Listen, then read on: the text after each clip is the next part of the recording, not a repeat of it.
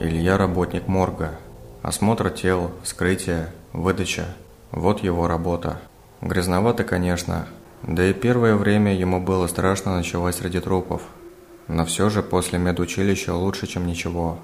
Как-то раз ночью в морг привезли тело молодого парня. Стас, дежурный полицейский опер и заодно друг Ильи, передал заключение полицейского эксперта о том, что парень самоубийца. Илья перевез труп в комнату для вскрытий и решил осмотреть. С заключением он согласился, когда увидел на запястьях борозды от бритвы. Закатил рукав. На руке трупа было рубцами написано «Молчи, не бойся, не смотри». Илья ничего не понял, но в причинах смерти он уже засомневался. Он увидел, что рядом с надписью был какой-то символ. Пятиугольник из четырех нижних граней. Проведены тонкие линии, из верхней что-то наподобие руки. Поискав во внутренних карманах куртки трупа, Илья нашел небольшую записную книжку. Накрыв тело, он пошел в кабинет, где сидел большую часть дежурств. За окнами что-то мелькало-шумело – Илья не обратил на это никакого внимания. Блокнот оказался дневником. Первая запись. Сегодня позвонил друг. Сказал что-то важное. Просил приехать. Я поехал. Друг показал мне странную тетрадь с какими-то символами. Сказал, что тут говорится о каком-то существе. Я плюнул на всю его мистику и уехал. Запись 2. С утра позвонил друг. Сказал, что за ним кто-то гонится. Буквально проорал «Молчи, не бойся, не смотри». Труба вырубилась. Поехал к нему на квартиру. Открыл дубликатом. В квартире бардак. На стенах царапины. В комнате на стене было черное покрывало. Не смотреть. Написано белой краской на покрывале. Я сдернул покрывало. Пятиугольник из четырех граней. Тонкие линии. Из верхней рука. Странные шаги.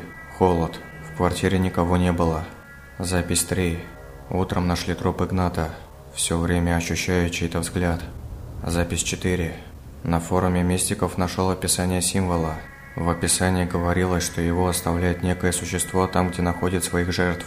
Существо убивает тех, кто видит этот знак. Запись 5. Проснулся ночью весь в поту. Кажется, кто-то был в квартире. Это я понял, когда фигура закрыла собой окно. Я зажмурился. Сначала был яркий свет, потом жар, холод, грохот. Кажется, оно хотело, чтобы я открыл глаза. Потом раздался низкий хриплый голос, и мне на плечо легла его рука. «Я знаю, что ты многого хочешь.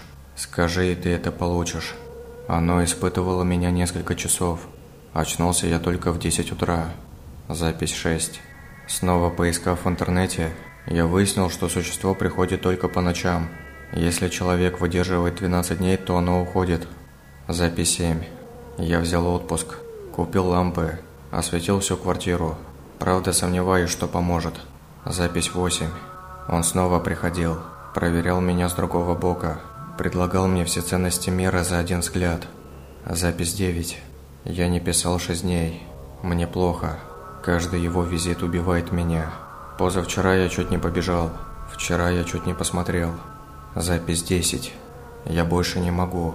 Осталось две ночи но я не уверен, что выдержу. Последняя запись была сделана кривым почерком большими буквами. Он посмотрел. Сразу под записью был символ. Свет в морге замигал. Стало прохладно. В коридоре мелькнула тень. Илья зажмурился. Послышались шаги. «О, брат!» – раздался голос Стаса. «А ты зажмурился? Смотри, к своим клиентам не отправься. А это что?»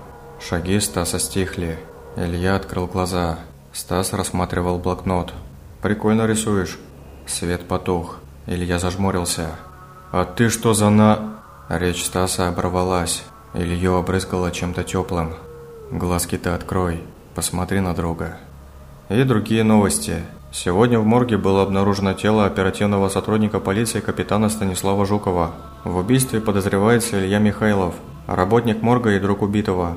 На поиски подозреваемого брошены все силы городской полиции. Илья открыл блокнот. Запись 1. Стас погиб. Я должен продержаться ради свободы.